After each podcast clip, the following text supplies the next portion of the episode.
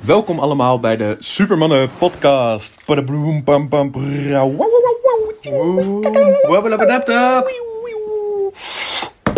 Deze week. Eerlijk, hoe vet... Onze intro's worden echt alleen maar beter. Ja, inderdaad. Nee, nee, nee. Maar hoe vet is het als we onze intro-tune hebben? Dat hebben podcasts toch? Zo'n intro-tune. Wat zei je? De podcasts hebben toch van zo- zo'n intro-tune dat ze dan zeggen welkom terug. En dan hoor je zo... Skippeliepedoep, poep, poep, trieuw, pauw. Oh, oh ja. Ja. Ja. Ja. Dat is nu... ja. Bij deze Nou, is dat die Oké, van laten we even een intro bedenken nu. Ja, maar ik... Wat was er mis met mijne?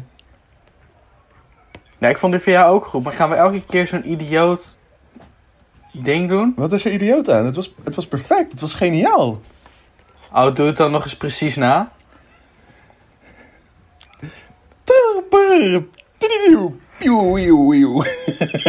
Oké, ik ga... Luister, ik ga dit samplen. en dat ga ik aan het begin van elke podcast doen. Alsjeblieft, doe het. Alsjeblieft. Zonder context. Zonder context. Alleen maar. Aan het begin. En dan beginnen we gewoon met de podcast. Alsjeblieft, doe het. Oh mijn god. Oh, heerlijk. Oh, nice. Oh, jongen, jongen. hey, volgens mij moest jij nog wat belangrijks doen aan het begin van de aflevering, of niet? Oh, kloten, wat dan? Heb je niet een nieuwe hobby? Oh, je bent fantastisch. Oh, maar Oh, ik kan niet opnemen, audio en filmen tegelijk, denk ik. oh, jongen, jongen. Nou, Ramiro, wat is dit nou? Nou, zal ik het dan voor je opnemen op met mijn laptop? Nee, want dan kan ik het niet op mijn Insta pla- plaatsen, denk ik. In mijn story. Oh, dat is wel shit, Maar- jongen. Oké, waar Tom het over Nou, heeft is natuurlijk... hoe gaan we dit oplossen? Ja, ja, niet. Ik doe het wel straks. Of ik maak straks een foto dat we hebben opgenomen. Het is oké. We, we faken wel als we klaar zijn. Ja. Dan doe je gewoon de jingle opnieuw. Precies. Alleen- Eh, Ja, hebben we het nu gezegd. En dan weet iedereen dat we aan het faken zijn. Maar op, Insta Maar komt toch op pas over Instagram een weet paar dagen Precies, online. en dan zijn ze het vergeten. Daarom. En onze volgers zijn over het algemeen echt sukkels. Dus het maakt niet uit. Wow, wow. Over het algemeen. Oh. Over het algemeen. Ja, ik wilde zeggen dat ik het Niet daar niet mee iedereen. eens was, maar je hebt wel een goed punt. Je hebt Ik kan er een aantal opnoemen. Ja. Zullen we dat nu doen alsof we aan het praten zijn en dan hoor je zo door de audio dat je daar even een paar seconden... Ja, precies. Nee, maar ik ga niet een zzz doen. Ik doe gewoon... Ja, Tien keer er doorheen wat jij gedaan hebt in het begin. nice. Nice. Dat, wordt, dat wordt ook ons sensorgeluidje. Ja. Je bent een fucking legend. Alsjeblieft. Alsjeblieft. Alleen ik, ik hou niet zo van sensoren. Want ik, ik heb het gevoel dat als je jezelf ook maar. Kijk, we hebben het wel de eerste of de tweede aflevering gedaan. Omdat we het idee hadden dat het wel zo netjes was. Ja. Maar ik heb het gevoel als je jezelf voor 1% sensort. Dan denk je. Ja, stinkt het Ramiro? Zo. Ramiro zit dan tussen aan zijn okselstruik. Dat gaat niet best houden. Ik denk dat ruik ik, maar dat is niet goed. ja, nou ik ben, ik ben net weer gaan sporten. Dus bij mij is het ook niet al te best. Ja, ik Maar- niet. Ik, ben, nee, ik heb ik- geen ik- excuus. Je bent gewoon net wakker. Sure. Prima. Let, ja, ik ben net wakker. Ik heb nog mijn ochtendgeur. Gadverdamme man. Oké, oké. de- deze, deze... Sommige mensen hebben echt een hele echte. Hele... Oké, laten we het straks over de ochtendgeur hebben. Ik had Ja. het over dat als je jezelf ook maar 1% sensort of eh, censuur oplegt, dan denk je heel snel al makkelijk van: oh ja, nou, nog een beetje of eh, nog een procentje of dit niet zeggen, dat kan ook wel. Dat maakt niet zoveel uit. En uiteindelijk heb je gewoon een Noord-Korea-situatie. Waarin er één dictator is die alles bepaalt. En waaraan jij gewoon in de strafkamp moet werpen, werken. En dat vind ik gewoon echt kut. Wow, dat is best wel oké.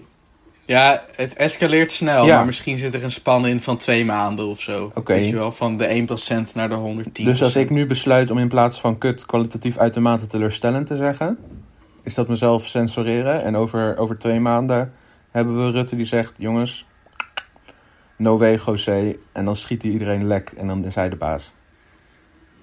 Nee, maar het, ik wil niet dat Rutte dat doet. Want bij Rutte is het eng. Want als hij je neerschiet, lacht hij ondertussen. Want die man lacht altijd. Ja, maar hij is wel dus die, Like, ja, hij is wel, ik vind het wel een topper. Ik vind dat hij de, de hele crisis ook echt goed... eh, dat inderdaad. Echt wel goed ik ben geen fan van zijn partij, maar ik ben erg onder de indruk van hoe, hoe fijn en mooi die praat. Had je de persconferentie gisteren ook. gezien? Eh, ik, waar was ik gisteren? Oh, oké, nu wat ik vroeg.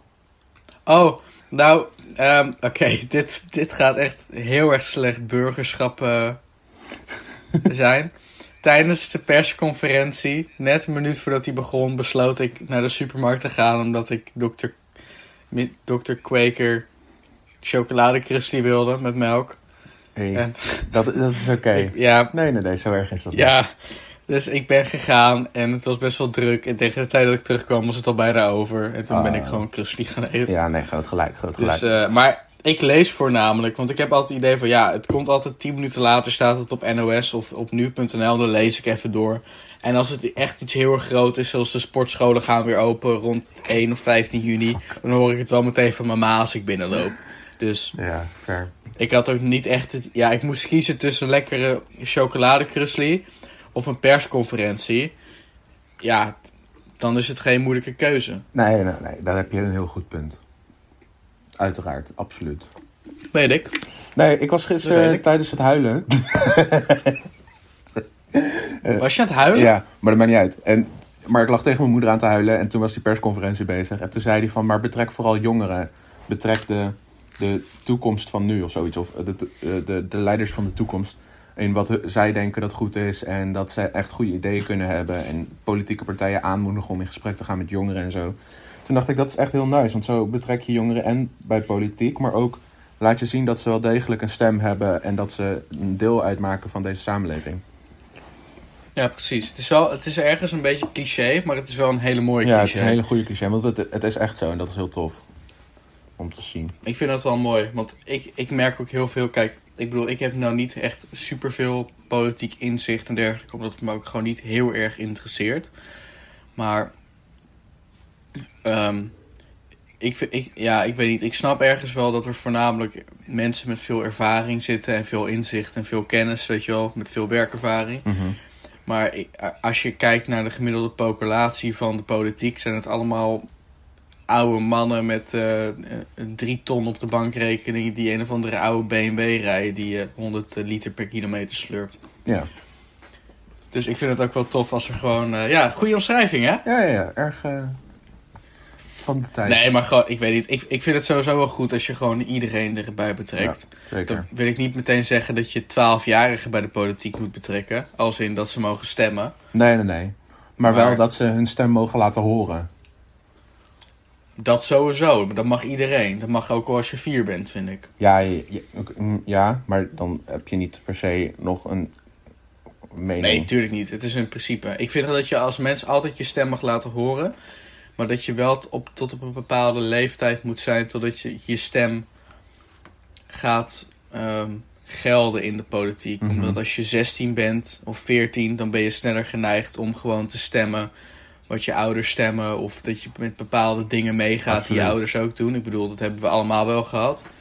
En ik denk dat rond je 18e, 19e dat niet iedereen, maar dat veel mensen wel meer inzicht gaan krijgen op wat ze, nou ja, wel belangrijk vinden in het leven en wat niet. Mhm. Dat je Maar- echt je eigen stem krijgt, zeg Ja, maar. dat je beter je eigen mening eh, kan ontwikkelen rond die tijd.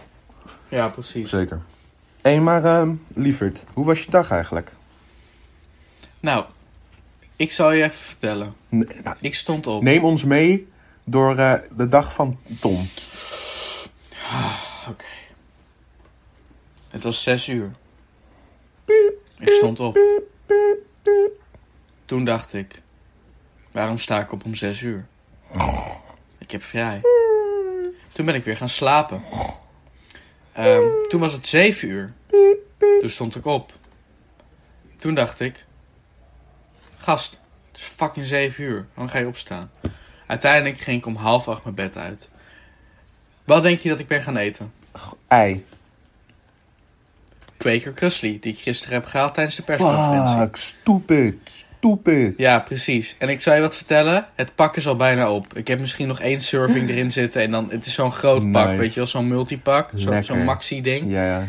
Eh, ik heb echt tering veel op. Ik denk dat ik al liter melk op heb of zo vandaag. En het is nu 12 uur. Ik heb hier ook nog in mijn beker zitten met een lekker shaky. Eh, dus dat wordt een leuke toiletbezoek morgen. Maar, ik dwaal af, want ik was aan het vertellen over mijn dag. toen ben ik even heerlijk gaan ontspannen onder een douche met een muziekje aan. Ik leg dan altijd de telefoon onder de, eh, onder de douchedeur. Zodat het zeg maar niet mijn ouders irriteert. Maar dat wel het speakertje galmt door de douchecabine. Zodat ik nog genoeg akoestiek heb. Ehm, ja, ik zou even een stroomverstelling erin gooien, want niemand interesseert dit. Toen ben ik gaan sporten. Toen moest ik eh, huilen tijdens het sporten, omdat het zo ongelooflijk lekker was dat, je, dat ik weer gewicht op mocht pakken. Maar ik was ook ongelooflijk gefrustreerd dat ik normaal, weet ik veel, 90 of 100 kilo kan bankdrukken. En dat ik nu nog maar 30 of 40 kon. En dan de helft van de repetities. Oef. Dus eh, ja, dat was wel kak. Maar eh, toen ging ik naar huis en toen kwam het leukste van de dag. Want eh, je, je kan het wel raden. Toen mocht ik een banaantje eten. En Ramiro zit nu helemaal gefrustreerd te kijken. Maar eigenlijk wat ik bedoel is dat ik lekker met hem de podcast op mag nemen. En nu mag jij net zo langdradig jouw verhaal vertellen, Ramiro. Ik werd wakker. Piep. Ik vond mijn sound effects trouwens net echt super goed bij jou. Daar wil ik even nog over flexen. Ik werd wakker en toen ging ik TikToks kijken. En nog meer TikToks kijken.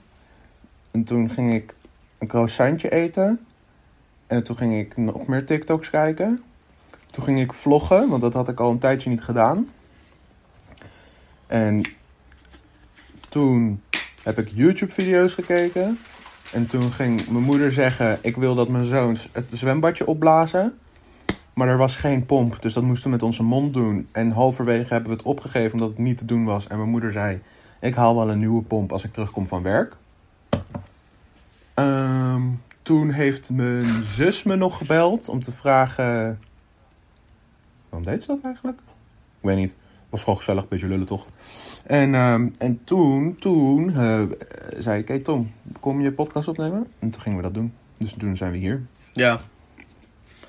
En toen dacht jij dat ik Halo aan het spelen was. Ja. Maar dat komt gewoon omdat hij zeg maar vanaf vanochtend vroeg... Of nee, ik had gisteravond had ik mijn computer in slaapstand gezet. Maar Halo stond open op de achtergrond. Dus Mm. volgens mij heeft Halo gewoon de hele nacht aangestaan. Dus ik heb echt gewoon d- 13 uur gespeeld of zo. Lekker. Of langer. Goeie. Dat is wel tof. Ja, maar dit is echt kut. Want nu denkt iedereen dat ik ziek veel game. Omdat er nu op Steam staat dat ik dit uur... Dat ik deze dag 13 uur gespeeld heb. Maar daar kan je toch mee flexen, dat is toch cool? Ik heb geen verstand van de game. Dat is community. waar. Ja, dat is toch gewoon flex. Ken je Halo niet? Dus, ons eerste onderwerp van vandaag. Oh mijn god, ken je Halo? Nee, nee, nee, ik weet nee, wat nee, het nee. is. Ken je het ik niet? weet wat het is. Ik zei, ik, ik ben geen deel van de game community, dus ik weet niet of je kan flexen met je gameuren. Ik weet ongeveer wat Halo is. Ik heb het nooit gespeeld en ik heb er ook geen behoefte aan. Oh, hier gaat echt verandering in komen. Eh, ja, is goed. Maar niet nu. Nee, morgen. Sh- Morgen mooi weer, maat. Morgen kan ik niet. Ah, top. Kut. In ieder geval. aan, hand, aan, Fuck jou. aan de hand van onze vorige podcast kregen wij de opmerking slash vraag. Wat, wij wij weten wat we, we hebben laten weten wat wij denken dat er na de dood is. Maar wat denken wij dat er dan voor het leven is? Hmm. En dat vond ik wel een eh, Ik- interessante vraag. Ja. Dat is nog een moeilijkere vraag, Ja. vind ik. maar wat wel gek is of zo eigenlijk. Ja, Want- want, dat zou betekenen dat je geboorte. Nou, je kan natuurlijk gewoon denken, je ontstaat op je geboorte en dat is het. Je kan ook denken, er is reïncarnatie. Het moeilijke van reïncarnatie vind ik altijd, waar begint het? Als het een oneindige cirkel is, waar begint het? Dat is wel super vaag. Ik snap niet precies wat je bedoelt met waar het begint. Nou, als je altijd reïncarneert, stel dat dat het is, hè, Mhm. dan moet je ergens begonnen zijn. Maar begon je dan, zeg maar, toen de menselijke soort nog niet begon, dat je eerst een andere soort was, dat je meeging met de evolutie? Ja, ik denk dat zolang als er Of- leven is, dat er dat de reïncarnatie bestaat. Ja, maar het moeilijke daarvan is, er komen ook altijd steeds meer mensen. Ja, dus ook meer zielen. Ja, maar is het dan dat er een, een, een set aantal zielen is? Nee. Zoals 10 miljard Nee, want- menselijke zielen en dat we daarna de lul zijn. Nee, maar dat zou toch raar zijn? Nee, maar het is always expanding. Het, het, het blijft zich uitzetten en uitgroeien. Ja, maar het- ik vind reïncarnatie gewoon een, een, een raar concept. Net zoals als het heelal is oneindig. Ja, oké, snap ik. Nee, maar ik denk dat reïncarnatie, waar we het de vorige keer een beetje ook over hadden gehad. Ik denk dat reïncarnatie iets is waar je voor kan kiezen of zo. Als jij daar behoefte hebt, dan kan je besluiten om weer terug te keren naar de aarde. Dat denk ik ook. Weet je wat heel ge- gek is, wat ik me nu bedenk? Ik heb altijd een droom gehad toen ik heel jong was. Mhm. Dat ik op een wolk. Het zal wel echt bullshit zijn hoor, maar ik heb geen idee. Dat ik op een wolk zat. En dat ik op het ziekenhuis keek waar ik geboren ben. Want ik herkende dat ziekenhuis toen ik er laatst weer langs reed. Of laatst, Mhm. een half jaar terug. Ehm, en dat ik toen zeg maar mijn moeder heb uitgekozen om daarheen te gaan. Nice. En die droom heb ik vroeger super vaak gehad. En nu heb ik hem nooit meer. Maar ik weet, dat zijn echt van die eerste herinneringen die je bijblijven, weet je wel. Ik weet niet of jij dat hebt. Van die twee of drie herinneringen van echt je vroege jeugd. Toen je het op kon slaan. Mhm. En dat is er één die me altijd bijgebleven is. Ja, ik... Toen... Wil je de andere twee horen? Ja, is goed. Oké, de ene is dat mijn vader een oranje motor had. Mhm. That, that's it. En de andere is dat, ik mijn buur, dat mijn buurjongen, die was een jaar ouder dan mij. En die heeft de staart van de kat vastgebonden aan de reling van de trap. En toen sprong de kat naar beneden en toen bungelde die. Maar hoe?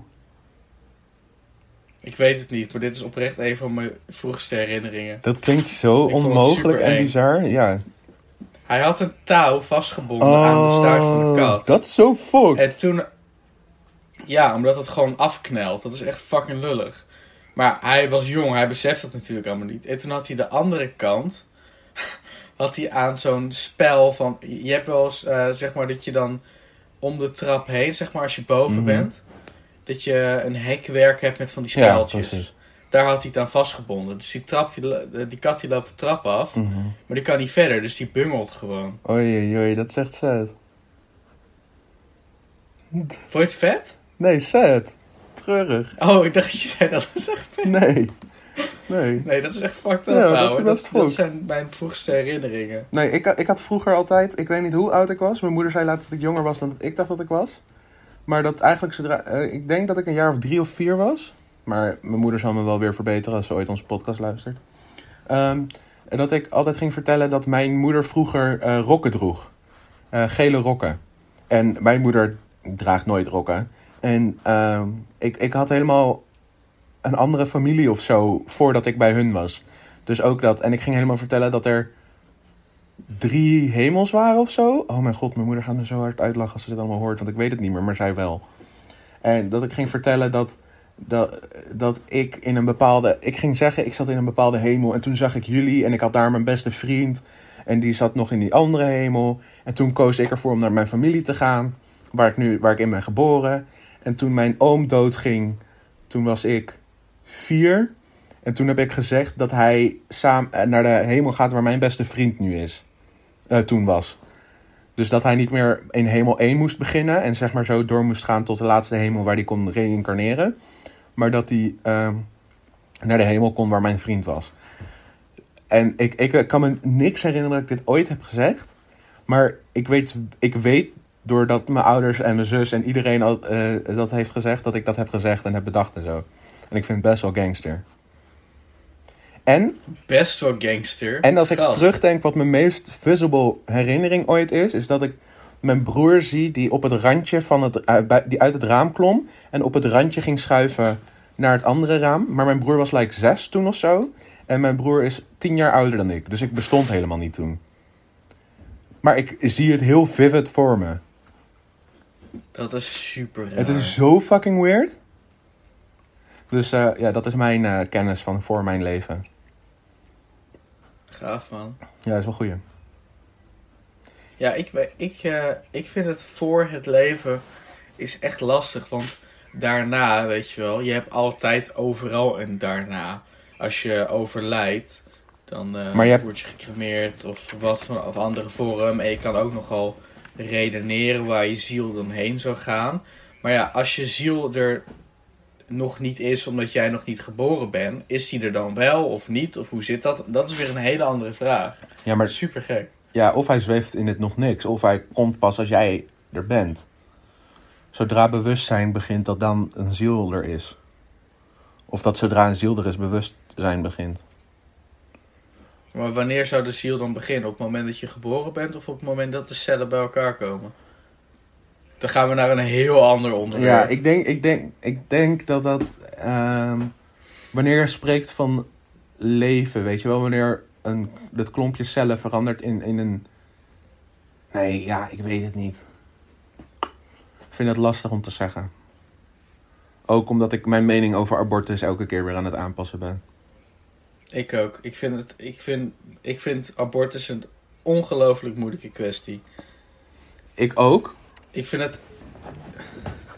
En ik heb laatst iets heel controversieels gezegd waar mijn moeder niet helemaal blij mee was. En waarvan ze ook volgens mij zei dat ik het beter niet op de podcast kon zeggen. Was het voor of tegen abortus? voor abortus. En het ging erom dat, dat je basically ook nog abortus mag plegen als, zolang je kind niet kan praten. Dat je dan gewoon zo'n spuit... Nee, nee, nee. Maar dat- dat je het dan gewoon zo'n spuit kan geven wat je mensen die euthanasie plegen ook doen. Dat hij gewoon gaat slapen en gewoon gone is.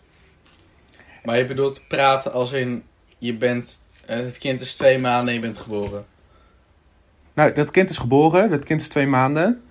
Maar als dat kind nog geen woorden kan uitspreken, of beseft heeft van ik ben ik, dat is mama, dat is papa, ehm, eh, eten, slapen, dat soort shit. Dat, dat je hem dan Ja. gewoon kan, in slaap kan laten vallen voor altijd. Maar ik wil mezelf even wel maar vertellen waarom. Dat komt gewoon omdat een, dat lijkt me handig. een leven is gewoon heel veel verantwoordelijkheid. En een verantwoordelijkheid die een heleboel invloed heeft op jouw leven. En als jij nu een kind krijgt en zoiets hebt van ja, dit wil ik. En dan is het te laat voor abortus. Dan zit je er nog mee en dan wordt het geboren. En je hele leven wordt overhoop gegooid. En door hoe ik op het leven kijk, als in ik haat het leven en ik, van mij hoeft het niet meer. Ehm, oh, ja, ik heb last van mentale problemen voor de mensen die dat niet weten. Maar even casual. Nee, maar dan heb ik zoiets van. Waarom zou je het risico lopen als dit kind nog niks weet en nog nergens bewust van is? De- wat, waar, dan zie ik het kwaad niet in als je het beschermt tegen een leven vol pijn en rotgevoelens. Maar hoe... Maar... Oké. Ik snap waar je vandaan. Maar één, hoe weet je dat het kind nergens bewust van is? Want het kan niet praten, maar dat is ook de enige reden. Twee, je gaat ervan uit dat het kind een leven vol pijn en, eh, en verdriet heeft. Maar het, eh, ten eerste, dat hoort bij het leven, want iedereen heeft het gehad. En je hebt goede en slechte tijden in je leven. En in het tweede hoeft het helemaal niet zo te zijn. En je hebt toch ook dingen zoals ehm, eh, eh, adoptie en dergelijke. Ja, ja, absoluut. Oké. Ehm, ik zeg ook. Want dan hoef je niet dood te maken. Ik, ik zie abortus meer iets als... Kijk, als je een kind van twee maanden hebt en je denkt echt zo van... Oké, deze verantwoordelijkheid is, is te groot voor mij. Ik kan dit niet aan en ik ben, van, ik ben bang dat ik mijn kind eh, een slecht leven geef... omdat ik het zelf niet aan kan. Dat vind ik helemaal niet slecht als iemand dat denkt. Maar Nee. ik denk dat je dan beter het kind ter adoptie kan stellen of wat dan ook. Ja, ja, tuurlijk. Maar wat je toch vaak dan hoort, is dat kinderen die adoptieouders hebben, toch altijd een soort van eh, drang hebben of iets, gewoon willen weten wie hun eh, biologische ouders zijn en dergelijke. En dat is misschien een last die jij als mens niet wil hebben. Dat je altijd nog een kind van jou hebt rondlopen en niet weet hoe of wat en wat en al dat soort dingen. Ja. En, en zodra je het, het. Ik denk niet dat de dood iets slechts is. Ik, Maar Ik zijn geloof- wij degene die kunnen bepalen wanneer je doodgaat? En dat vind ik het moeilijke stuk. nou ja. eh, dat, ja, nou ja, ik vind. Dat is lastig, want. Waarom wel of waarom niet? In principe, je hebt die macht. En ik zeg niet dat je het dan moet gebruiken als je die macht hebt. Maar als het vo- ervoor zorgt dat. Als mensen die het gewoon. ehm, eh, economisch er heel slecht voor staan en gewoon een hele slechte positie hebben in de samenleving, dan is het niet wijs, wijselijk, wijs of verstandig om een extra leven te nemen waar je een verantwoordelijkheid over hebt. Ja, En- maar dan kan je twee dingen doen. Ja, ja, ja, ja. Of je stelt het ter adoptie, of je neemt abortus, of je gebruikt een condoom. Ja, ja, ja, absoluut. En ik, zeg ook, ik zou ook altijd zeggen, gebruik voorboedsmiddelen als je geen kinderen wilt. En pleeg zo vroeg mogelijk abortus. Maar ehm, ik denk gewoon dat het iets is wat... Omdat het leven gewoon echt kut is. Ik vind het leven Ja, echt vanuit kloten. jouw ogen. Ja, le- maar en, en met mij gaat het niet eens zo slecht dat ik in een crisisopvang zit. Weet je, ik heb nu al drie of vier weken geen psycholoog gesproken. En ik moet waarschijnlijk nog twee weken wachten. En het gaat echt heel erg slecht met mij. En het gaat al ruim drie jaar heel erg slecht met mij. Ehm, en, maar het gaat met mij nog lang niet zo slecht als dat het met miljoenen anderen gaat. Ja, nee, dat snap ik, Ik, wel. als, als, als ik nu zeg maar zou kunnen kiezen of ik geboren zou worden of niet, zou ik ervoor kiezen om niet geboren te zijn geworden. Ja, oké, dat snap ik. Maar het moeilijke eraan is dat, kijk, je hebt twee, je hebt zeg maar, ik heb een kutleven, dus ik ontneem het zelf. Dat vind ik, dat vind Ja. ik wel verschrikkelijk, maar dan ligt de keuze in je eigen handen. Ja, ja, ja. Oké, maar kijk, Maar als je keuze niet in je eigen, voor hetzelfde geld, eh, eh, had het kind een fantastisch leven gehad bij adoptieouders. Dat weet je gewoon niet. Daarom vind ik het zo moeilijk. Ja, maar oké, dan zou je voor hetzelfde geld... Dan kan je net zo goed helemaal tegen abortus zijn. Want dan kan je... Nee, ik ben niet per se tegen abortus. Ik ben wel, ik ben eh, voor abortus als je het hebt over. ehm, ik heb middelen gebruikt en ik krijg alsnog een kind. Of ik kan het niet aan economisch of psychologisch. of ik verkracht ben of zo. verkracht. Ja, precies. Eh, en ik wil eh, echt geen kind.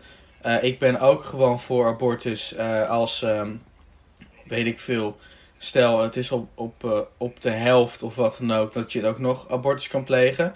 Maar ik vind dat als je weet dat je zwanger bent vanaf week, ik noem maar wat, week 5 of zo, even als voorbeeld. Dan vind ik niet dat je kan wachten met abortus totdat het kind negen Nee, maanden in de buik is of geboren is. Nee, oké, dat ik snap wat je zegt. Ik denk ook Ik dat... vind dat als het kind negen maanden in de buik staat en het staat op het punt om de wereld in te komen, dan vind ik het te laat. Dan had je het echt eerder moeten doen. Want dan is het gewoon een, een leven. En dat vind ik zo moeilijk eraan. Ik ben echt totaal niet voor tegen, eh, tegen abortus. Ik, ik vind dat het, dat het medisch iets heel erg verstandig is. Want Mhm. ik bedoel, als jij een kind niet kan opvoeden, is het, is het kut voor het kind. Maar het is ook kut voor jezelf. Want je zit er minimaal 18 jaar Ja. aan vast. Ja, precies. Maar je zegt dus zodra het een leven is. En een leven kan je niet van iemand afnemen. Want dat is niet jouw recht, zeg ja, maar. maar ja, wat definieer je als een leven? Dat is dan het moeilijke. Ja, ja, maar stel je zegt vanaf een geboorte is het een leven dan. Toch? Ja, dat vind ik. Ja, dat, dit is dus het punt waar ik altijd heel erg op twijfel. Want ik, ik ben. Het is technisch geze- gezien een leven als eh, het een embryo is. Mhm. Maar ja, wat voor type leven? Sommigen zeggen dat kinderen al. Want wat is het verschil? In principe, als het kind negen maanden is, eh, zeg maar eh, twee weken voor de geboorte, in de buik en buiten de buik. Dat is het enige verschil. Het Ja. gedachtegoed of hoe een kind nadenkt of, of de wereld interpreteert en dergelijke is, is niet anders. Dat, dat is zo moeilijk. Dus stel, ik ben Nee, helemaal blind. een- Moet je mij dan doodmaken omdat ik een andere perceptie van de wereld heb? Nee, nee, nee, zeker niet. Maar, maar dat is ook helemaal niet waar ik naartoe wilde gaan eigenlijk. Ik had echt een supergoed bruggetje eigenlijk in mijn hoofd. Maar ik wilde dus vragen, wanneer is voor jou een leven een leven en heb jij niet meer het recht om dat af te nemen? Dus puur vanuit jouw oogpunt en niet vanuit wat... Vanuit mij, ja, ik vind het moeilijk, want het is wel, het is ten eerste heel erg controversieel. En ten tweede schommel ik hier echt continu tussen. Maar ik denk zelf dat een leven een leven is. Ik vind- denk dat je twee verschillende levens hebt. Je hebt één, het leven als in gewoon het mechanisme van het hart klopt, de orgaantjes werken. En je hebt het leven als in eh, het kind of de baby in de buik of wat dan ook eh, is zichzelf bewust. Mhm. Maar sommigen zeggen dat is vanaf zes maanden, sommigen zeggen dat is vanaf negen maanden.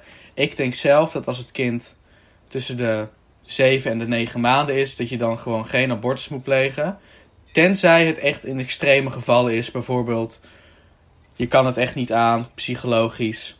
eh, of je bent verkracht. Want sommigen komen er ook pas heel laat Mhm, achter. Ja. Stel je, je komt er pas drie maanden in je zwangerschap achter. Ik vind drie maanden of twee maanden of een maand vrij kort om in één keer te beslissen of je een kind Ja. moet aborteren of niet. Dus ja, aan de andere kant, ik ben ook geen vrouw. Kan geen kind krijgen, dus ik weet ook niet hoe het is en wat erbij Nee, komt kijken. inderdaad. Maar ik, laten we als tussending doen. Ik denk dat als het kind na kan denken en het is tussen de 8 en de 9 maanden, Mhm. net voordat, echt net voordat het gaat geboren, geboren gaat worden, dan zou abortus in principe nog kunnen in extreme gevallen, Ja. maar liever niet. Nee, precies. Oké. Maar, maar waar ik dus eigenlijk naartoe... Ik, ik, ik denk dat ik mijn mening misschien te snel gevormd heb. Mijn, mijn uitspraak. Maar ik weet het niet zo goed. Omdat ik oprecht het leven heel weinig waarde vind hebben. En dus ook echt vind dat als je dan nu ook nog met een kind zou moeten dealen... Dat dat gewoon fokt is. Maar in ieder geval, oké. Dat is zeker fout. Dat daar gelaten. Dan, dan wil ik vragen, waar, is, wat, waar ligt het verschil dat jij hebt... eh, dat, je wel het, dat je niet het recht hebt om het eh, mensenleven van iemand af te nemen... tussen de acht en negen maanden, en al helemaal niet als het geboren is. Maar waar ligt dan wel het recht dat jij als mens... eh, dat jij als mens de recht, het recht hebt om een dier dood te maken? Ik denk ten eerste dat wij, weet je wat het is? Ik ben eigenlijk, als er een, eh, als het een breed maatschappelijke makkelijke manier zou worden om, om vegan te worden en vegetariër, en dat het super breed zou worden aangepakt, geen probleem mee. Ik ben oprecht tegen massaslachting, al die shit. Ik denk dat het veel mooier zou zijn als we eh, bijvoorbeeld gingen jagen of wat dan Mhm. ook, weet je wel. Dat, ik denk dat er iets Maar- heel moois is. Maar, eh, wat is de vraag? Want ik dwaal. Waarom, of wanneer, of waarom... Wat het verschil is tussen een mensenleven en dan een dierenleven? Waarom mag je in een In dierenleven... zit er geen verschil in. Maar waarom mag je in een dierenleven leven dan is wel... een leven. Ja, precies. Maar waarom mag je een Nou- dierenleven dan wel afnemen en een mensenleven niet? En een dierenleven Ik al, denk dat het... als, in, als je beseft dat een varken het denkvermogen van een 13-jarig mens heeft, dat je dat met knuppels mag slaan en in een gaskamer mag stoppen als massaproductie eh, voor de vleeshandel, vleesindustrie. Ik denk, ik denk eh, ten eerste, wij hebben dat recht niet. Het is fucked up. Alleen ik denk dat de reden is dat heel veel mensen, waaronder ik, daar veel minder mee bezig zijn dan. En het is niet goed praten, maar ik denk dat dit de reden Mhm. is dat, Ja, dat ja. er zo over gedacht wordt. Is omdat als je denkt aan baby's, dan staat dat veel dichter bij je. Mhm. Dan heb je daar ervaring mee. Je bent er zelf een geweest. Eh, je ziet het overal. D- Daar zit maatschappelijk echt iets achter, weet je wel. Ja. Terwijl als je kijkt naar vlees eten. Ik heb heel vaak de laatste tijd, sinds wij dat gesprek hebben gehad toen we aan het wandelen Mhm. waren, dat ik een broodje hammen eet en dat ik denk van, oh, dit is een fucking dier, what the fuck, Mhm. super gek. ja. Maar dat, dat besef is er gewoon niet meer. Want je gaat naar de slager en je koopt vlees alsof het brood Ja. is of kaas. Maar je hebt totaal geen idee erbij dat het, dat het Een leven heeft uh, gehad. ook een Ja. leven is. En dat het ook voelt en ook kinderen baart. Mhm. En, en dat is zo moeilijk eraan. Want we behandelen het eigenlijk gewoon als, ehm, als, als, als voedsel, maar niet als waar het vandaan Nee. komt. En ik merk ook aan mezelf. Ik heb dan zo'n... eh, van de week, ik weet niet meer hoe de documentaire heet, maar dat je... Hij stond op Netflix. Ik heb een heel aanzienlijk deel gekeken. En ik ga niet weer naar Netflix, omdat dan mijn ding uitvalt. Dat is goed. Maar dat ging over eh, vlees eten en slachting Mhm. en weet ik veel allemaal. Eh, misschien ken jij hem, hoe die heet? Nee, ik, ik heb er een heleboel gezien volgens mij. Oké, maar goed. Dat, en dan denk ik van ja, het is eigenlijk super raar. Dat kijk, dat we vlees eten heb ik op zich niks tegen. Maar eh, het zou voor mij een idee mooier zijn als het bijvoorbeeld van de jacht komt. En dat je dan gewoon met een dorp drie herten hebt of zo. Eh, en dat je daarmee moet doen dat de prijzen super hoog worden. Dat het, dat het ook iets speciaals Ja. wordt. En niet dat het... eh, ja, ik, ik vreet eh 500 gram gehakt en Mhm. klaar. Ja, weet precies. je wel?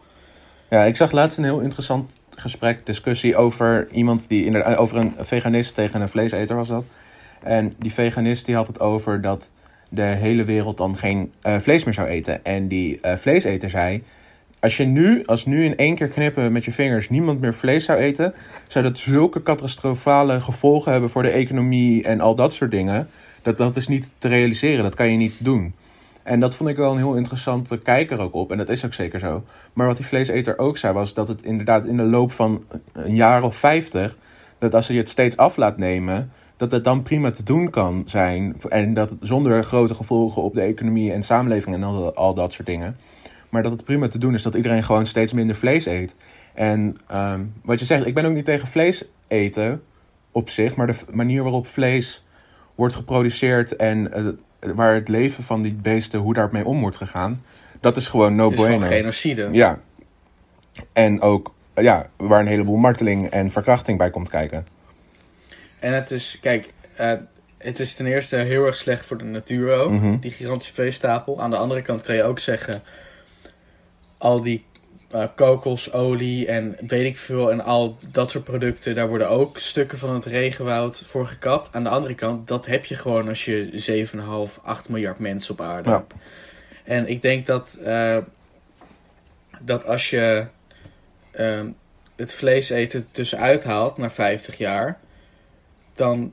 eh, Even denken, ik ben haar argument kwijt. Het klonk in mijn hoofd zo ontzettend goed. dat, oké, je hebt vee, dat eet producten. En die producten moeten ook weer Ja, geplant worden en geoogst. Dus eigenlijk is het gewoon dat je de middelman eruit haalt. Dus je oogst alleen maar. Ja. En je plant en je groeit en je oogst en dat eet je. En ehm, ik bedoel, mensen die zeggen... Ja, als je alleen maar veganistisch eet of vegetarisch... dan, eh, dan krijg je ook geen eiwitten binnen. Ja, gast, eet gewoon twee blikken bonen en dan Ja. heb je het binnen. Serieus. ja.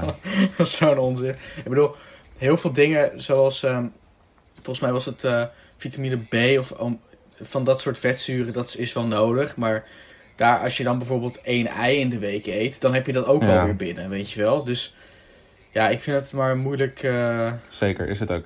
Het is ook een lastig onderwerp en een lastige kwestie en zo. Maar het is wel, ik vind het wel altijd interessant om erover na te denken. Ja, maar in principe als je ook denkt van ja, als je het over een span van 50 jaar laat doen, dan, dan is het prima. Maar dat klopt ook. Want ehm, ik bedoel, ehm, waar, waar rijden we nu allemaal in?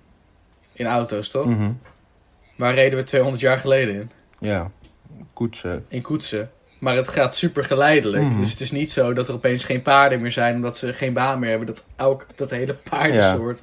Of dat iedereen die koetsen maakt failliet is. Gewoon omdat je dan de tijd hebt om je aan te passen. Ja, zeker.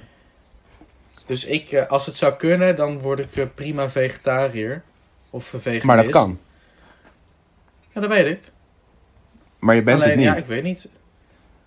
Nou, ik ben gewoon ook een beetje een gemakzoeker als ik heel eerlijk ben. Ja, maar bijvoorbeeld, oké, Het is meer gewoon... ik snap wat je zegt hoor. Maar bijvoorbeeld toen we naar de Mac- als we dan naar de McDonald's gaan, haal je wel drie verschillende burgers van massaproductievlees. Ik weet het. En het, ik en het is niet een verwijt of zo. is- Het is meer op, omdat ik zo zit van... Wat je zegt klinkt heel mooi en klinkt heel erg hoe ik erover denk. En dan denk ik... Maar hoe komt het dat je dan toch zoiets hebt van... Ik ga wel dit vlees eten.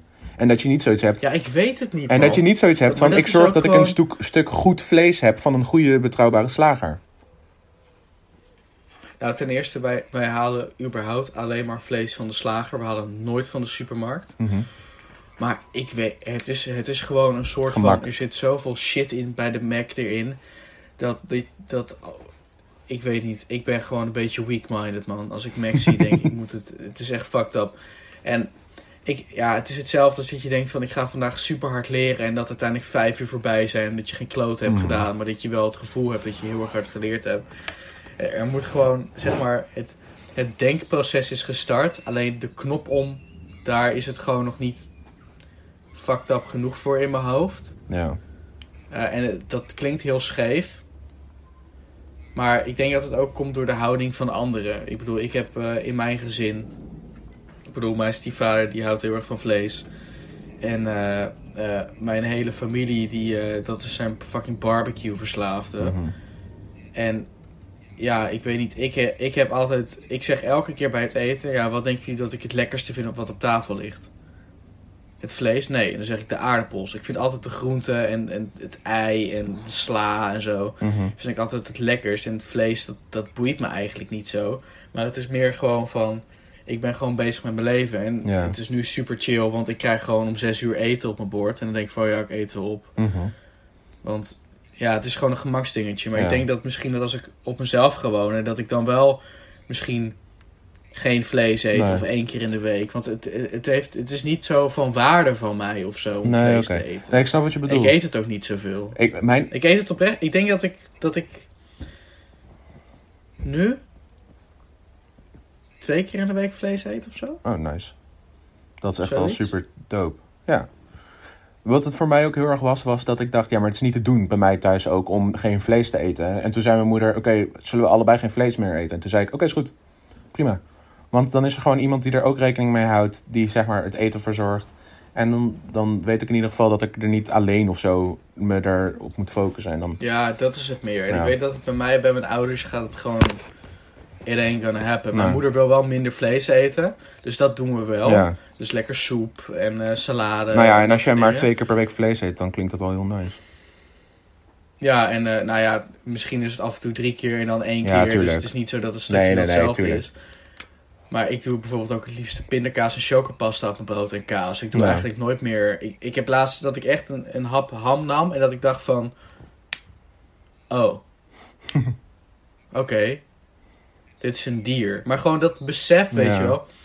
Als je zeg maar gewoon twintig jaar lang altijd hebt gehad... vlees is fucking lekker en je hebt nooit nagedacht over... Waar het eigenlijk... Ja, je weet wel dat het van dieren Ja. komt in een stal. Maar je hebt er nooit over nagedacht... dat die beesten ook geslagen worden... en dat ze allemaal op elkaar zitten en dat soort dingen. Dan doet het je sentimenteel, Mhm. sentimenteel ook gewoon niet iets. En dat is super kut. Eh, want het is wel echt een probleem. Maar dat is hetzelfde als dat ik bijvoorbeeld... het heel erg kut vind voor de mensen in Afrika...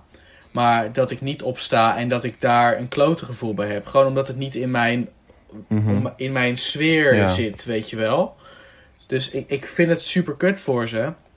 Maar omdat het geen directe invloed heeft op mijn leven of zo, denk je er minder snel bij na. Ja, nee, snap ik. Zeker. Ai, m- mooie shit. Vond het een goede, Ja, lekkere, lekkere discussiegesprek. Ja, nice. hey, ik had nog één, Dus, ik had nog eh, een ding. Ik wil nog een ding, want ik zie dat we al op 40 minuten zitten, maar ik wil deze echt nog bespreken. Ik weet wat je gaat zeggen. Ja, het, is, gaat- het gaat over hashtag free the nipple. En het gaat over het censuur op vrouwentepels. Op social media Weg. en alles. Ja, Weg. nou ja, Ik vind het onzin. ja ik, Om meerdere redenen. Ja, ja, kijk, en, en wat, wat ik van de week las, was dat het censuur op vrouwentepels zorgt voor seksualisering ervan. En, dat dacht, en toen ging ik daarover nadenken. En toen dacht ik, wow, daar, daar zit echt wel iets in. Dat door... Ja, maar dat, dat lijkt me toch ook zo? Want het is iets wat verborgen is en wat je niet mag laten zien. Dus Ja. dan wordt het juist interessant. Ja, precies. En dat vond ik zo boeiend dat ik dacht... Eerst dacht ik, ja, maar dan krijg je allemaal porno en zo op, op, eh, al over die internet. Maar dat hoeft helemaal niet. Dan ga je namelijk gewoon geslachtsdelen censureren. Dat is fijn, dat vind ik net wat anders.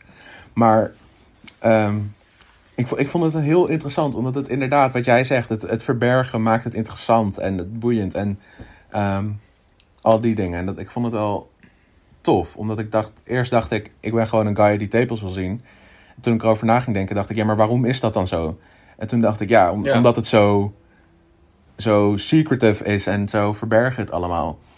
En ik heb er ook al eens heel vaak over nagedacht. Hoe, hoe werkt het dan als je eh, wel een, een vrouwenborst hebt, maar de tepel vervangt voor een mannentepel? Ja, maar dat mag dus, hè? Dat is zo... Ja, maar dat is toch Dat helemaal is scheef? zo raar. Ook als je... Je mag borsten dus online zetten. Als je de, te, als je de tepels... eh, Blurred. dat is toch ook nu met dat hashtag eh, breast cancer free. Dat mag je dus allemaal wel online zetten. Omdat bepaalde vrouwen die hebben gewoon door de operatie of wat dan ook... Hebben ze geen eh, Mhm. tepels meer. Dat mag dus wel. Maar op het moment dat dat rode of roze of wat voor kleur tepel je, op, je- kleur tepel je ook hebt... eh, paars of weet ik veel. Als het er wel op zit, dan mag het weer niet. Ik vind het zo ontzettend krom. Ja, en, en wat ik me kan voorstellen als vrouw zijnde, voelt het ook misschien wel heel erg. ehm, ehm, hoe zeg je dat? Eh, beperken van vrijheid. Want wat. Ja, Wat waarom, maakt- zouden, waarom mag ik mijn shirt wel Ja. uitdoen op straat, maar een vrouw niet? Ja, Ik vind dat echt heel krom. ja, en, ik, en ik, ik ging er dus ook meer over nadenken dat het dus echt geseksualiseerd wordt doordat het niet eh, te zien mag zijn. En, dat, en, Ja, ik denk ook dat dat het is. en hoe raar. Kijk, besef even hoe raar jij het zou vinden als je geen mannentepels meer zou kunnen zien online. Dat zou zo fucking weird zijn. Ja, precies. Of dat als mannen hun shirt... Ja, hoezo? Ik heb geen borsten. Ik kan toch gewoon mijn shirt uit doen? Ja. Het is, Maar bij vrouwen is het... Ja, maar ik heb gewoon borsten. Waarom kan ik mijn shirt dan niet uitdoen? nee, en, en, en het, de hele, het hele... Alles, je hele leven lang wordt dat gecensureerd. Sensu, Ja, censored en ge, gecensuurd. ja, gecensureerd. Gecensuurd. En daardoor dus ook geseksualiseerd. Ja, maar eigenlijk is de enige functie ervan is om het kind te voeden. Ja, En meer doet het... Ja, Nee. het is op zich wel zacht. Maar ja, Ja, dat is het ook maar wel. ja, dat is mijn bips ook. Ja, maar ik bedoel, waarom mogen gespierde mannen wel? Want dat wordt ook geseksualiseerd. Als in, dat is ook lekker en zo. En dat mag allemaal wel zonder shirt. En op het moment dat een vrouw zonder shirt loopt, dan is het opeens taboe. Ik vind het, ik vind het een beetje krom en ik vind het een beetje 1800. Mhm. En wat ik, maar wat ik er heel erg door had, was dat ik dacht van mezelf... Oh, viespeuk, je wil gewoon tieten zien. Weet je wel? En Nou, kijk, ik ga niet liegen. Ik, ik zal niet hierom liegen. Op zich is dat voor de eerste paar jaren. Ik, nee, ik denk eigenlijk dat het misschien voor een maand leuk is. En dat je daarna denkt van ja, nou ja. het Boeien. wel. Want het is hetzelfde als dat je mag drinken. Of dat je niet mag drinken. Juist. En dat je dan denkt van ja, fuck ja, het mag niet. Eh, wie haalt er drank bij de gal? Ja, mijn broer is 18, die haalt het wel. En dan ga je drinken, drinken, drinken. En dan ben je 18 en dan denk je ja, ik mag het halen. En dan is het twee maanden fucking veel drinken. En dan ben je er, ik ben er eigenlijk helemaal klaar mee. Ik Ja. drink amper. Gewoon omdat het niet meer interessant is. Want het is normaal. ja. Precies, ja. Dat is hetzelfde. Ja, ja. Inderdaad dat. Kijk, ik bedoel, ik zou ook zoiets... Maar dat is het. Ik dacht er, ik ging, omdat ik er dus meer over na ging denken, dacht ik... Ja, het komt dat ik het interessant vind en wil zien, omdat het zo verborgen is de hele tijd. En zo Ja. gecensureerd wordt. Ja, ik vond, het, ik vond het wel een interessant iets. En ik dacht, ik wil het wel uitspreken op een platform. Dus dat heb ik nu gedaan. Ik, vind ik denk, eh, kijk, en er is ook zo'n hele meme van, van eh, Free the Nipple. Ja, wie is er nou eigenlijk tegen? Want eh, vrouw voor vrouwen is het goed. En voor mannen, die vinden het allemaal lekker. Maar ik denk dat het echt een maand is. En dat we dan denken, oh, Ja, oké. ja, prima. het zijn eigenlijk gewoon twee rondingen. En dat is eigenlijk het ding. Ja, basically. Ja, dus ik snap eigenlijk niet dat dat er nog niet doorheen is. Nee, ik... eh, Ik vind dat echt heel en ik gek. vraag me af wie daarover gaat en zo. Dat vind ik ook wel een interessant iets. Ik bedoel, wie bepaalt... Eigenlijk is het gewoon een soort van recht afpakken. Want wie bepaalt... Ik mag mijn shirt uitdoen, hè, want ik ben een man. Wie bepaalt nou in godsnaam dat een vrouw... Wat is dat eigenlijk van de, de biede regel? Dat een of andere gast in Den Haag... Of eh, iemand anders stelt dus ouder dat hij heeft opgeschreven... ehm, mensen met het vrouwelijk geslacht mogen hun bovenlichaam niet tonen aan de medemens. Dat ik echt denk van, huh? Hoezo? Mhm. Dus eigenlijk heeft die kerel het al geseksualiseerd. Ja, en, en wat ook boeiend is, is wanneer non-binair of transseksueel ehm, in, de, in het verhaal komt. Want, Ja, wat doe je dan? precies. Want eh, ga je dan... Ga je, dat is als... Dit is als staat iets waar ze het echt gaan verneuken. Want dan moet je of als staat de kant kiezen van... Nee, want je bent gewoon nog steeds het geslacht wat je was. Of ze moeten zeggen... ehm, ja, Oké, je bent nu een man, dus je mag wel je shirt uitdoen. Maar dan zou het dus zeggen dat ik gewoon... Dat een vrouw kan zeggen, ja, ik ben een man. Dus Ja, ik ident- identificeer me als een. Want je, je kan jezelf gewoon identificeren als een man, maar nog precies alle k- eh, uiterlijke eigenschappen hebben van een vrouw. Ja. Dat kan gewoon. zeker. Maar dat mag van de staat wel. Maar mag je dan ook je shirt uitdoen? ja. Het, is, een- het is een heel interessant, eh, interessant iets. Ik stel voor dat alle vrouwen nu. Dit is een oproep naar alle vrouwen. Word een man en doe je shirt uit. nee, maar dat zou gewoon echt een. Niet eens. Niet eens als een grap. Maar dat is gewoon. Dat zou echt de grootste fuck you zijn naar het systeem. Ja, maar het is wel... Het, dat, dat- maar dan... Ja, dat gaat nooit Nee, gebeuren. nee, nee. Wat ik hier nu wel. een beetje mee heb, is dat je, dat je tra- transseksueel een beetje makkelijk laat klinken of zo. Nee, tuurlijk niet. Transseksueel, dat is een hartstikke moeilijk Nee, proces. En er, daar, Denk ik wil het wel Daar zijn uitgesproken mensen hebben. ook die daar hun leven door verpesten of hun leven maken. Omdat ze de. Ik heb daar totaal niks tegen. En ik vind het fantastisch. Want iedereen moet gewoon doen wat hij wil. En ik. ik- als jij nu zou zeggen. Tom, ik word eh, transseksueel, ik wil graag een vrouw worden en ik wil een andere naam. Dan zou je nog steeds een van mijn beste vrienden Ja. zijn. Dat maakt me echt zo geen re Als je gewoon aardig tegen me bent, vind ik alles goed. Mhm. Maakt me echt geen reet uit. En als je niet aardig tegen me bent, mag je ook een transgender zijn. Want dan ga ik gewoon niet met je om. Ja. Opgelost. En and that, that's life. Be, Ja, precies. wees een decent human being. It ain't that hard. Precies, je bent gewoon een... Ja, kijk, ik... eh, en natuurlijk zijn er... Want er zijn op elk onderwerp waar je dan wel weer op aan kan haken. Ja, Oké, ja, maar hier ben ik dan weer tegen. En dit Mhm. vind ik dan wat minder. Maar eigenlijk boeit het me allemaal gewoon, gewoon geen kut. Want het is gewoon niet mijn leven. Nee. En waarom zou ik, ik... Dat is ook eigenlijk best wel iets raars. Dat, dat mensen zich zo ontzettend kunnen vastklampen aan een bepaald idee. Dat ze ergens haat naar iemand anders hebben. En eigenlijk verspil je gewoon je eigen leven ermee. Mhm. Net zoals dat... eh, wat vond jij van dat filmpje van Rob Jetten? Ehm, Heb je dat gezien? ja, ja, ja. Ik vond... Ik wist niet, maar dit is een hele domme vraag. Of ik, is, is hij, nou, ik, ik snap het nog, ik wist het niet. Is hij dat? ja, Ja, hij is homoseksueel. ja, daar kwam ik dus achter door het filmpje. Ik wist het niet, Nee. maar het boeit me ook niet. Maar ik snap gewoon Dat echt dus. niet. Maar wat ik het mooie eraan Wat vind... maakt het uit? Ja, maar wat ik het er mooier er nog aan vind, is dat ik. ehm, eh, no offense naar mijn schoonpa, maar ik, ik was bij mijn vriendin en die vroeg aan mijn vriendin van, joh, had je dat gezien?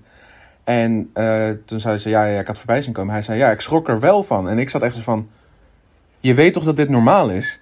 Je weet toch dat mensen die niet hetero zijn echt met een heleboel haat te dealen krijgen? Echt een heleboel haat. En vooral als je een publieke functie hebt.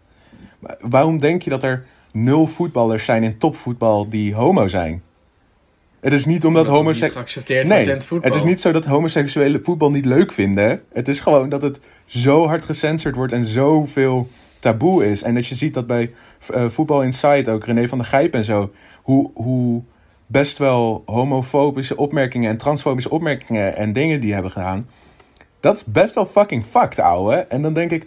Het, Nou, het kost... ik, kijk het niet, dus ik weet niet wat ze Nee, nee, nee, dat is prima. Ik, ik kijk het ook niet. Ik zag alleen stukken van online. Maar dan denk ik, moet het echt...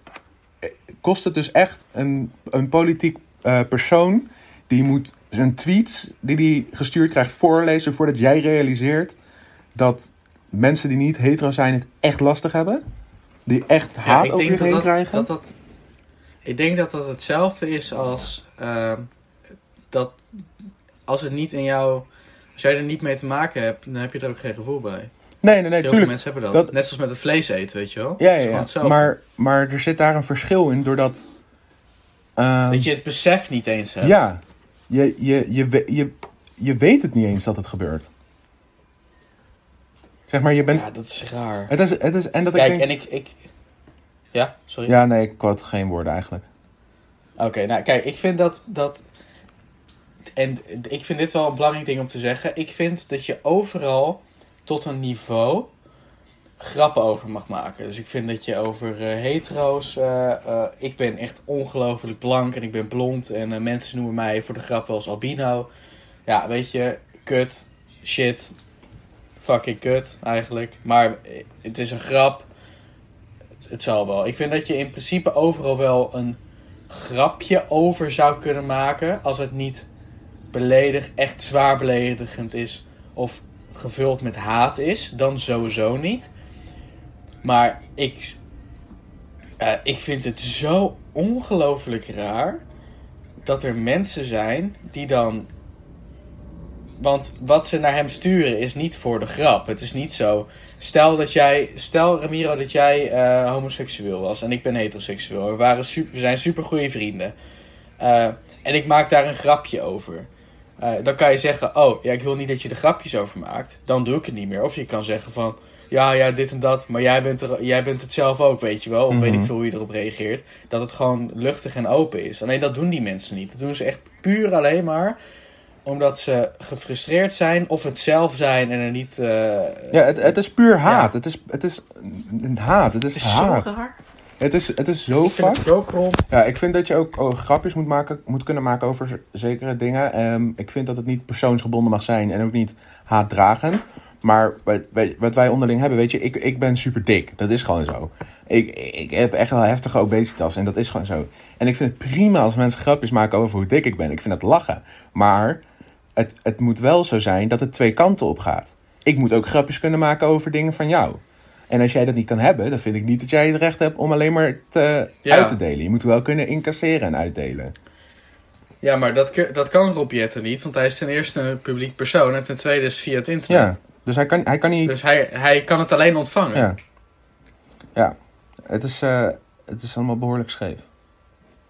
Ja, ik vond, ik vond het lastig, man. En wel omdat ik weet dat het gebeurt. Maar ik bedoel, oprecht, als je tijd hebt, mensen, ook als je aangesproken voelt, fuck you. Als je de tijd hebt om naar zijn Twitter of Instagram of wat dan ook te gaan, om dit soort dingen te doen, dan heb je echt gewoon, dan, dan moet je echt je leven herdenken. Ja. Want dan stop je je tijd en het leven wat je hebt, want je hebt er maar één als je niet uitgaat van reïncarnatie. Dat even terzijde. Dan stop je echt de grond in.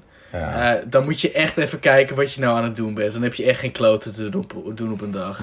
Ik vind het echt zo bizar. En ja, als, je, als, je, dit- als jij dit ook hebt gedaan, je bent een randebiel.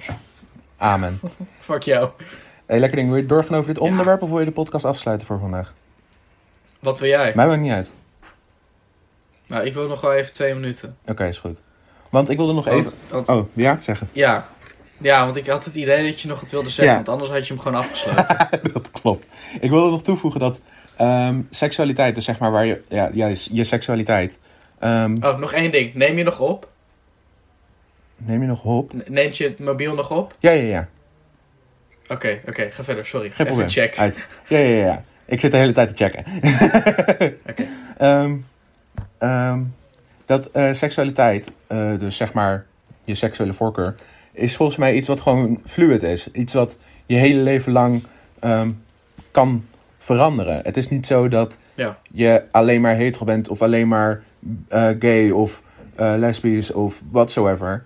Ehm, ik ge- geloof oprecht dat het je hele leven verandert. En dat als, je, als ik nu op meisjes val, dat dat niet betekent dat ik hetero ben. En als ik dan verliefd word op een jongen, betekent dat niet dat ik biseksueel ben.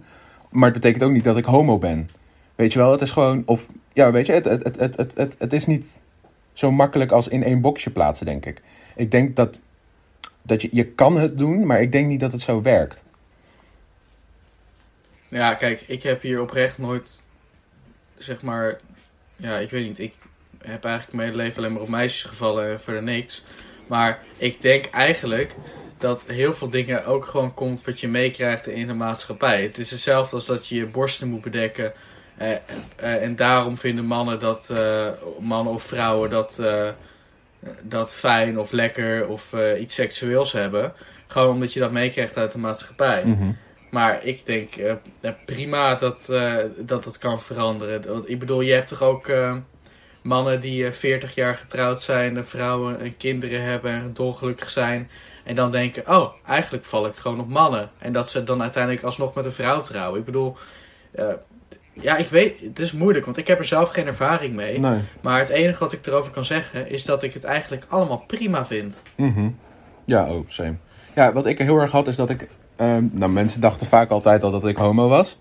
Ehm, om verschillende redenen die ik allemaal heel makkelijk vond. Ehm Heb ik nooit bedacht eigenlijk. ai, nou ja, ik heb eigenlijk nooit bedacht of je hetero was of homo, omdat me gewoon niet zo... Nee, het, het gaat er niet om. Het gaat erom op wie je verliefd bent.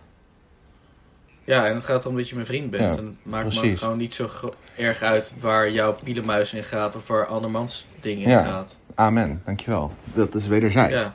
En, en dat ik eh, had zo van, oh, ik ga nagellak opdoen. Oh, vind ik dit leuk omdat ik ook op jongens val.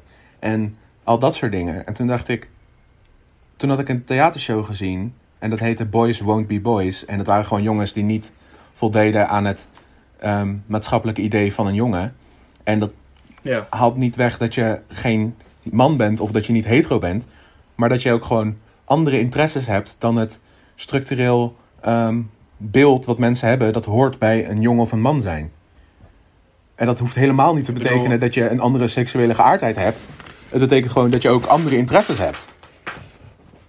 Ja, maar dat komt toch gewoon puur vanuit de maatschappij. Ik bedoel, als je kijkt naar de, de, de meisjesafdeling bij de Intertoys, is het alleen maar roze en Ja. poppen. En als je kijkt bij de jongens, is het epische explosies en robots. Ja. Ik bedoel, eh, bij de vrouwen staat het, staat het keukentje en bij de mannen staat het bouwmateriaal. Terwijl ik speelde vroeger alleen maar in de keuken, want dat vond ik fucking leuk. Mhm. Betekent niet dat ik eigenlijk eh, een meisje wil zijn, of dat ik eh, homo ben, of wat dan Nee. ook. Dat komt gewoon omdat je bepaalde dingen leuk vindt. Ja, en het wordt, het wordt vanaf kleins, van kinds af aan wordt het al in een categorie jongen of meisje gedeeld. Alles. En dat heeft echt een grote invloed op je leven, lijkt me. En op je opgroeien. En Dat denk ik wel. Ik denk- Want ik bedoel, ik vind auto's super gaaf, maar ik, ik zie mezelf niet als in, ik vind auto's super gaaf omdat ik een jongen ben. nee. Nee, precies. Ik bedoel, mijn vriendin die had eerst helemaal niks met auto's. En eh, nu, ik zeg altijd van, oh kijk, dikke Mercedes, oh dikke, oh kijk, een fucking Bentley ouwe, woe! Weet je wel, Mhm. helemaal hype. En zij begint het ook al te herkennen. Ja. Maar gewoon omdat zij het eigenlijk ook wel leuk vindt, maar dat, dat ze er nooit mee bezig is geweest. Omdat ze altijd andere dingen heeft moeten doen. ja, precies. Ja, ik vind het interessante kwesties. Ik ook. Maar ik, eh, ik, we zijn, even voor de kijkers eh, of de luisteraars. Eh, we zijn aan het bellen via Discord. Ik zie dat mijn nieuwe laptop nog maar eh 6% batterij heeft. Dat hij elk moment uit gaat vallen. Eh, dus ik, we gaan hem hierbij Yes. afsluiten. Want anders dan moeten we alsnog opnieuw bellen en een cut. En dat is super kloten. Dat is even janken. Ja, want dit is de eerste keer dat we één audiofile Ja, hebben. En dat ik niet inderdaad. 15 uur hoef te editen. Oh, dus het was super gezellig. ja, bedankt voor het luisteren. Abonneer overal op. Volg ons. Deel met je vrienden. hou van ons. Ik hou van jullie. ik hou ook van jullie. Ja, als je vragen hebt, post het alsjeblieft op de Instagram, comments of wat dan ook. Hebben we meer om te behandelen. En ik zie dat mijn computer super traag wordt, dus we hebben nog een paar seconden. Ramiro, doe de outro. Bedankt voor het luisteren. Tipidoepidoep.